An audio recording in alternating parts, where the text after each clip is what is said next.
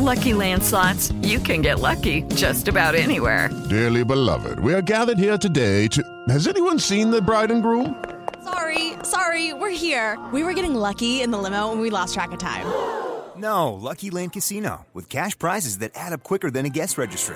In that case, I pronounce you lucky. Play for free at LuckyLandSlots.com. Daily bonuses are waiting. No purchase necessary. Void where prohibited by law. 18+. Terms and conditions apply. See website for details. 7:00, Panorama Informativo 88.9, información que sirve. Yo soy Alejandro Villalbazo, en Twitter y en TikTok, @Villalbazo3. Es miércoles 19 de abril. Pepe Toño Morales, ¿cómo estás, Pepe Toño? Bien, gracias, Alex, amigos del auditorio. Un ataque al interior de un rancho en la comunidad de Tejocote, esto es en Tequisquiapan, Querétaro, dejó 5 personas muertas y algunas más lesionadas, por lo que la Fiscalía del Estado ya investiga lo ocurrido. La Secretaría de Relaciones Exteriores reportó que 6 de los 12 mexicanos en Sudán solicitaron apoyo para dejar el país, por lo que el canciller Marcelo Ebrard reiteró que será todo lo humanamente posible para que los connacionales permanezcan seguros hasta que se pueda lograr su traslado a México. El gobierno de los Estados Unidos emitió una alerta de viaje para Chiapas a todos sus connacionales a fin de que extremen precauciones durante su paso por este destino turístico o eviten viajar a esa entidad. Esto luego de la jornada violenta en la cual se registraron balaceras en San Cristóbal de las Casas.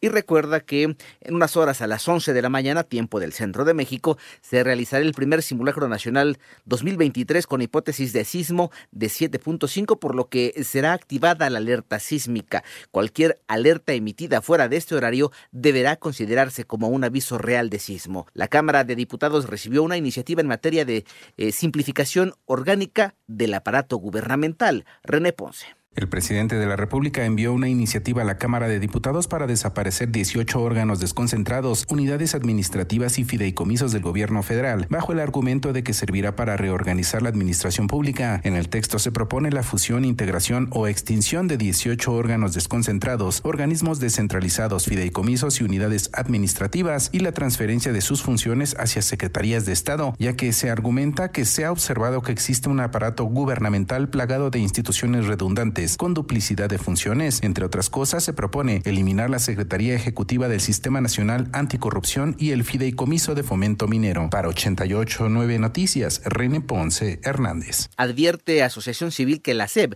dejará a la ciudadanía sin evidencia sobre los temas educativos más relevantes. Mónica Barrera. En medio de una crisis educativa en la que es necesario conocer lo que sucede en cada escuela, la Secretaría de Educación Pública decide incrementar la opacidad al ordenar al INEGI degradar la información sobre el estado de la educación, la nómina magisterial y la infraestructura educativa. A través de un comunicado, la Organización Civil Mexicanos Primero advierte que, sumado a la posible desaparición del sistema de información y gestión educativa que proveía al INEGI de datos esenciales, se deja en desamparo el avance en recuperación de aprendizaje y detección de abandono escolar en las escuelas del país, y se perderá información inmediata sobre los estudiantes en riesgo de abandonar la escuela. 88.9 Noticias, Mónica Barrera. Ya suman 85 los muertos y 14,000 los desaparecidos debido a las lluvias torrenciales que han azotado Perú desde principios de año y que han afectado a más de 300,000 personas. Esto lo informó el Instituto Nacional de Defensa Civil del país sudamericano. Por otro lado,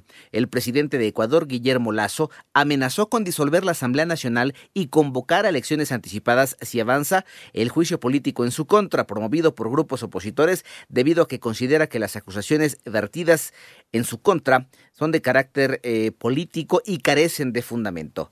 Estados Unidos anunció el hallazgo de una red de lavado de capitales y de evasión de sanciones que daba apoyo al empresario y coleccionista de arte libanés Naseb Ahmed, considerado como el brazo financiero de Hezbollah.